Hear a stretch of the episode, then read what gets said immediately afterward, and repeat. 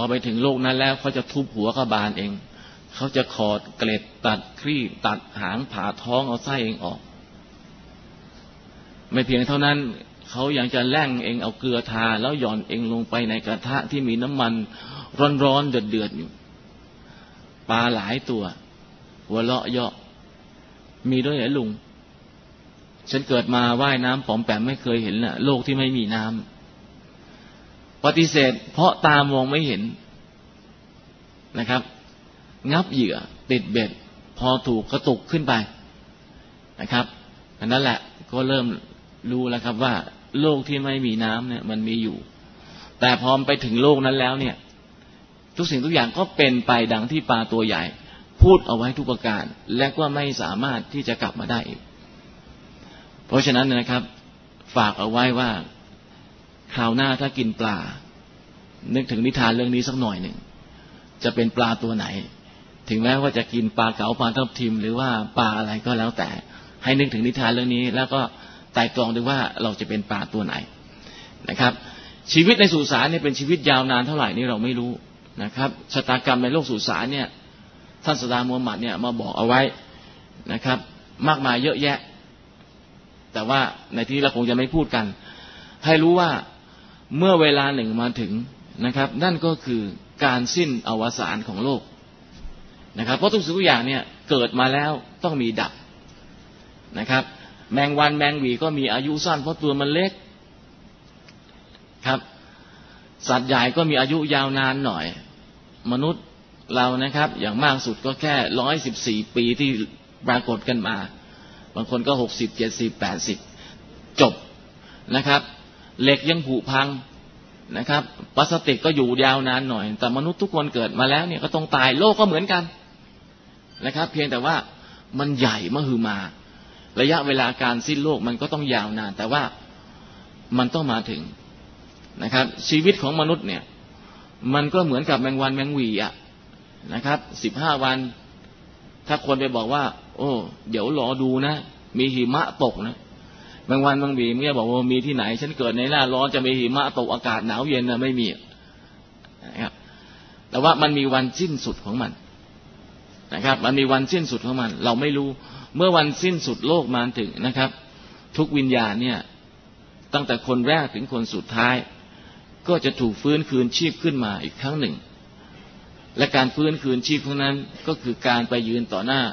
ผู้พิพากษาผู้ทรงยิ่งใหญ่ นั่นคือพระผู้เป็นเจ้า ผู้ที่มีบันทึกการกระทำของเราทุกสิ่งทุกอย่างเอาไว้แล้วนะครับ หูตาลิ้นทุกสิ่งทุกอย่างในร่างกายของเราจะเป็นพยานในสิ่งที่เราได้ทำไป เรื่องนี้ไม่ใช่เรื่องเกินกว่าที่วิทยาศาสตร์จะพิสูจน์ได้นะครับ เดี๋ยวนี้เราซื้อของเขามีบาร์โค้ดเอาลำแสงผ่านบาร์โค้ดรู้ได้เลยว่าสินค้านี้ ราคาเท่าไหร่ผิดวันที่เท่าไหร่อยู่ในค้างสต็อกอยู่อีกอันเท่าไหร่จะรู้หมด นะครับ เนื้อหนังมังสาของเราเนี่ยมันมีเซลล์นะครับหนึ่งตารางเซนติเมตร มีจำนวนนับล้านล้านเซลล์ดวงตาของเรานะครับ ก็มีเซลล์รับแสงรับภาพ นับล้านล้านเซลล์นะครับ ลิ้นของเราก็เหมือนกัน เมื่อประสาทอย่างนี้รับความรู้สึกรับรสรับกลิ่น รับการสัมผัสเข้าไป มันก็ไปเก็บอยู่ใน memory chip ในหัวสมองเราเนี่ย เราถึงได้จำได้นะครับ มันก็ระบบคอมพิวเตอร์ แต่ว่า memory chip ในสมองของมนุษย์เนี่ย มันอยู่ตรงไหนมนุษย์หาไม่เจอ แต่อย่างน้อยที่สุดเนี่ย มันได้ถูกบันทึกเอาไว้แล้ว เพราะฉะนั้นเมื่อเรายืนขึ้นต่อหน้าพระผู้เป็นเจ้าเราจะไปพูดอะไรนะครับ พระเจ้าก็สามารถจะตรวจสอบได้หมด ตาไปมองอะไรเอาไว้ ปากไปพูดอะไรเอาไว้ มือไปจับต้องอะไรเอาไว้ ถูกบันทึกเอาไว้หมดแล้ว จนเราไม่สามารถที่จะแก้ตัวได้ดังนั้นเมื่อเรามาอยู่บนโลกนี้แล้วเนี่ยนะครับ เรามีหน้าที่ต้องเลือก การดำเนินชีวิตของเรานะครับ เพราะว่าเรามีสติปัญญาและเรามีเสรีภาพในการที่จะเลือกดังนั้นเราต้องรับผิดชอบชีวิตของเราเองนะครับ อันนี้เรามาดูนะครับว่าอิสลามเนี่ยมันมีโครงสร้างของมันอยู่ อันแรกเลยนะครับ ก็จะต้องมีความศรัทธานะครับ เพราะว่าความศรัทธาเนี่ยมันเป็นบอกเกิดของ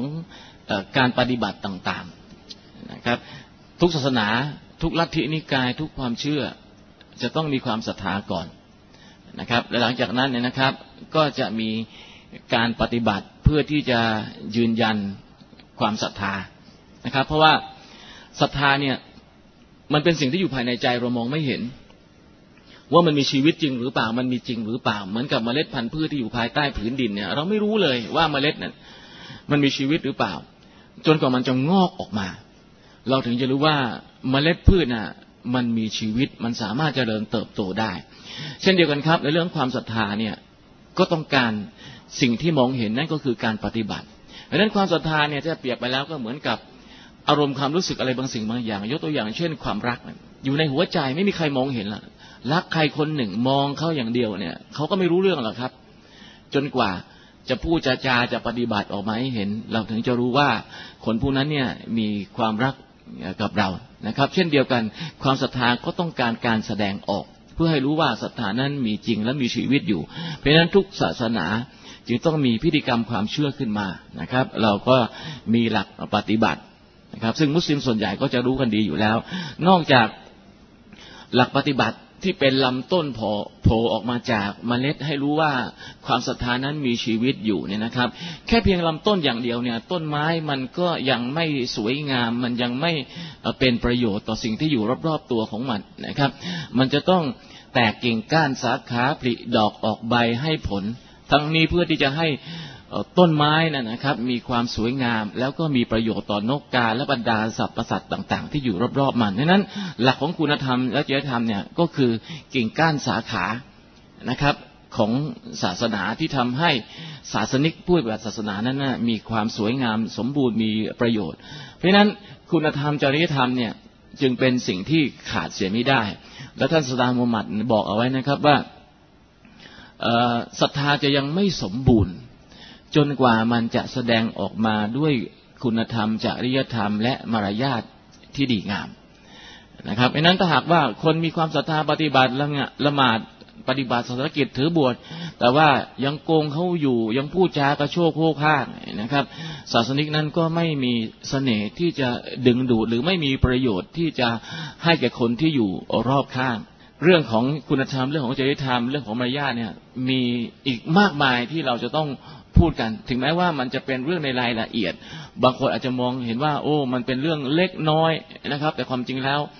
มันเล็กก็จริง แต่ว่ามันเล็กเหมือนกับตะปูที่ตรึงบ้านให้อยู่เป็นรูปเป็นร่าง หรือเป็นน็อตที่อยู่ในท้องใต้ท้องเรือ ถ้าหากว่าน็อตหลุดตะปูหลุดบ้านก็หลุดได้นะครับ เรือก็รั่วได้ก็จมได้เหมือนกัน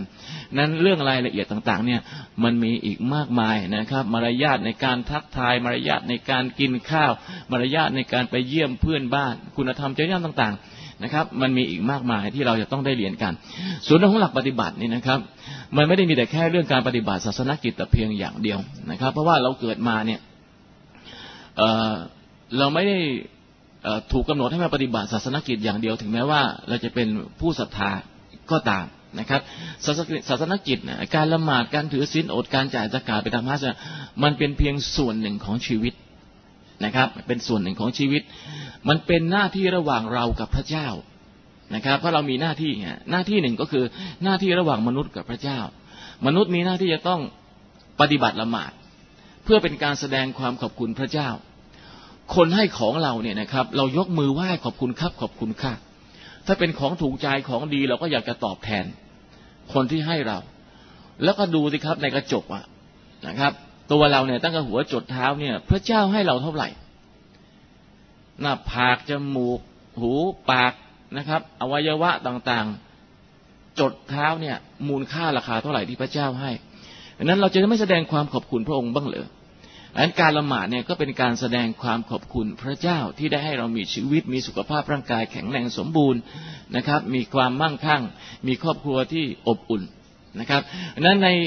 อิสลามเนี่ยถ้าหากว่าใครไม่ละหมาดแล้วเนี่ยเราก็ถือว่าเป็นผู้ที่ไม่ขอบคุณพระเจ้า หรือเป็นผู้ที่เนรคุณต่อพระเจ้านะครับ ในภาษาอาหรับก็เรียกว่ากาเฟรในการละหมาดเนี่ยจึงได้ถูกกาหนดให้เป็นหน้าที่ ที่มุสลิมทุกคนนะครับ จะต้องปฏิบัตินะครับเรื่องการถือศีลอดก็เช่นกันนะครับ ก็เป็นศาสนกิจอย่างหนึ่งที่เราทำกัน การจ่ายสกาดการไปทำฮัสเหล่านี้เป็นหน้าที่ที่มนุษย์จะต้องมีต่อพระพุทธเจ้านะครับนอกจากศาสนกิจแล้วเนี่ยนะครับ ในชีวิตของเราเนี่ย เราก็ยังมีเรื่องของสังคม เพราะว่าเราไม่ได้เกิดมาตามลำพัง เราอยู่ร่วมกันเป็นสังคมตั้งแต่ระดับเล็ก ๆ คือสังคมครอบครัว สังคมหมู่บ้านนะครับจนกระทั่งสังคมประเทศชาติ สังคมโลกนะครับ และในสังคมเนี่ยนะครับ มันหลีกหนีไม่พ้นนะครับ ที่เราจะต้องไปเกี่ยวข้องกับเเรื่องของครอบครัวนะครับ ตั้งแต่เรื่องของการสู่ขอเรื่องการแต่งงานเรื่องของการหย่านะครับ เรื่องของครอบครัวเนี่ยในอิสลามให้ความสำคัญมาก ๆเลยนะครับ และกฎหมายครอบครัวของอิสลามเนี่ยเป็นกฎหมายที่ค่อนข้างจะละเอียดนะครับ แล้วก็เยอะแยะ ราะว่าชีวิตมนุษย์เราพอเกิดมาเราก็อยู่ในครอบครัวแล้ว และครอบครัวนี่ก็เป็นฐานของสังคมนะครับ ถ้าครอบครัวมันล่มสลายสังคมมันก็พังทลายเพราะสังคมมันประกอบไปด้วยครอบครัว เพราะนั้นอิสลามจึงเน้นนะครับว่าชายหญิงเวลาจะแต่งงานมีครอบครัวเนี่ย จะต้องมีอะไรที่มันเหมือนกันซะก่อน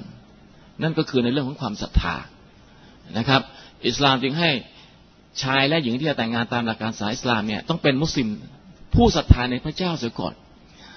ทั้งนี้เพื่อที่จะใช้ความศรัทธาเนี่ย ผูกเส้นได้สองเส้น คือชายและหญิงเนี่ยที่มาจากภูมิหลังที่ต่างกันเนี่ยเข้าด้วยกัน ให้เหนียวแน่น ให้มีความศรัทธาในพระเจ้าเสียก่อนว่าเออเราเกิดมาในโลกนี้เนี่ย เราไม่ได้อยู่เพื่อกันและกันเท่านั้นนะ เรายังอยู่เพื่ออนาคตในโลกหน้าด้วย การแต่งงานของเราไม่ได้หมายถึงว่าเราสองคนชายหญิงทำสัญญาว่าจะรักกันตราบชั่วฟ้านิรันดร์การเท่านั้นนะ แต่เราสองคนชายหญิง เราได้รวมกันเป็นคู่สัญญาฝ่ายหนึ่ง เราตกลงกันว่าเราจะทำสัญญากับพระเจ้า ว่าเราจะใช้ชีวิตตามคันลองของพระองค์ด้วยความเชื่อในพระองค์อย่างแน่วแน่ จะเกิดอะไรขึ้นกับเรา เราก็จะปฏิบัติตามคันลองของพระองค์ตลอดไปจนกว่าชีวิตจะหาไม่ ด้วยความศรัทธาอันนี้เองนะครับ ที่ทำให้ชายหญิงนั้นก็เปรียบเสมือนกับเส้นเชือก หรือเส้นได้สองเส้นที่ผูกพันเข้าด้วยกัน เมื่อมีพายุใหญ่ลมแรงอย่างไรพัดมานะครับ เชือกสองเส้นหรือได้สองเส้นที่ผูกพันเข้าด้วยกัน ด้วยความศรัทธาเนี่ยมันก็จะปลิวไปด้วยกัน แต่ถ้าหากว่าไม่ได้ผูกพันกันด้วยความศรัทธาเนี่ยนะครับ เพียงแค่ลมปากมนุษย์เป่าเท่านั้นเส้นได้สองเส้นนี้มันก็หลุดออกจากกันแล้ว เพราะนั้นก่อนที่จะแต่งงานเนี่ยนะครับ ชายหญิงเนี่ยก็จะต้องทำสัญญากับพระเจ้าก่อนด้วยการกล่าวคำปฏิญาณตนว่า ไม่มีพระเจ้าอื่นใดนอกจากอัลลอฮ์องเดียวเท่านั้นที่ฉันจะเคารพกราบไหว้และมุฮัมมัดเป็นศาสนทูตของพระองค์ ด้วยสัญญาใหญ่สัญญาประธานนี้เอง ที่พระพุทธเจ้าได้อนุญาตให้ชายหญิงสองคนได้แต่งงานกัน เพราะฉะนั้นหลังจากการแต่งงานแล้วเนี่ยนะครับ หากว่าชายหรือหญิงที่เป็นสามีหรือภรรยาเนี่ยนะครับ ผิดสัญญาใหญ่กับพระเจ้า ด้วยการไปเคารพกราบไหว้บูชาสักการะไปวิงวอนไปบนบานอธิษฐานต่อสิ่งอื่น ๆ หลวงปู่โน่นหลวงพ่อนี่เจ้าแม่นั่นเจ้าพี่นี่นะครับ ก็ถือว่าผิดสัญญากับพระผู้เป็นเจ้า เมื่อผิดสัญญาประธานนะครับ สัญญาการแต่งงานที่เป็นสัญญารองเนี่ยก็ถือว่าเป็นอันสิ้นสุดยุติโดยไม่ต้องมีการหย่า อยู่ร่วมกันหลังจากนั้นถือเป็นการผิดประเวณีนะครับ ที่สะสมคูปองบาปเพิ่มขึ้นไปเรื่อยๆทั้งสองฝ่าย และลูกที่คลอดออกมาเนี่ยก็เป็นลูกนอกสมรส มันพัวพันกันไปหมดนะครับ เมื่อเป็นลูกนอกสมรสนะครับ ลูกก็ไม่มีสิทธิ์รับมรดกจากพ่อ แต่มีสิทธิ์รับมรดกจากแม่ เห็นไหมฮะจากความศรัทธาเนี่ยมันโยงใยเกี่ยวพัน เพราะฉะนั้นอิสลามจึงเน้นเรื่องของความศรัทธามาก เพราะความศรัทธาเนี่ยมันเป็นเรื่องของวิญญาณเป็นเรื่องของชีวิตที่แท้จริง นะครับ ว่าเราจะผูกพันอยู่กับพระผู้เป็นเจ้าองค์เดียวหรือไม่ ถ้าหากว่าเรามีศรัทธาในพระผู้เป็นเจ้าแล้ว เราต้องเคารพสักการะพระองค์ ด้วยการละหมาดด้วยการถือศีลอด ด้วยการจ่ายสกาดด้วยการไปทำฮัจญ์นะครับ นี่เป็นการแสดงออกทางภายนอก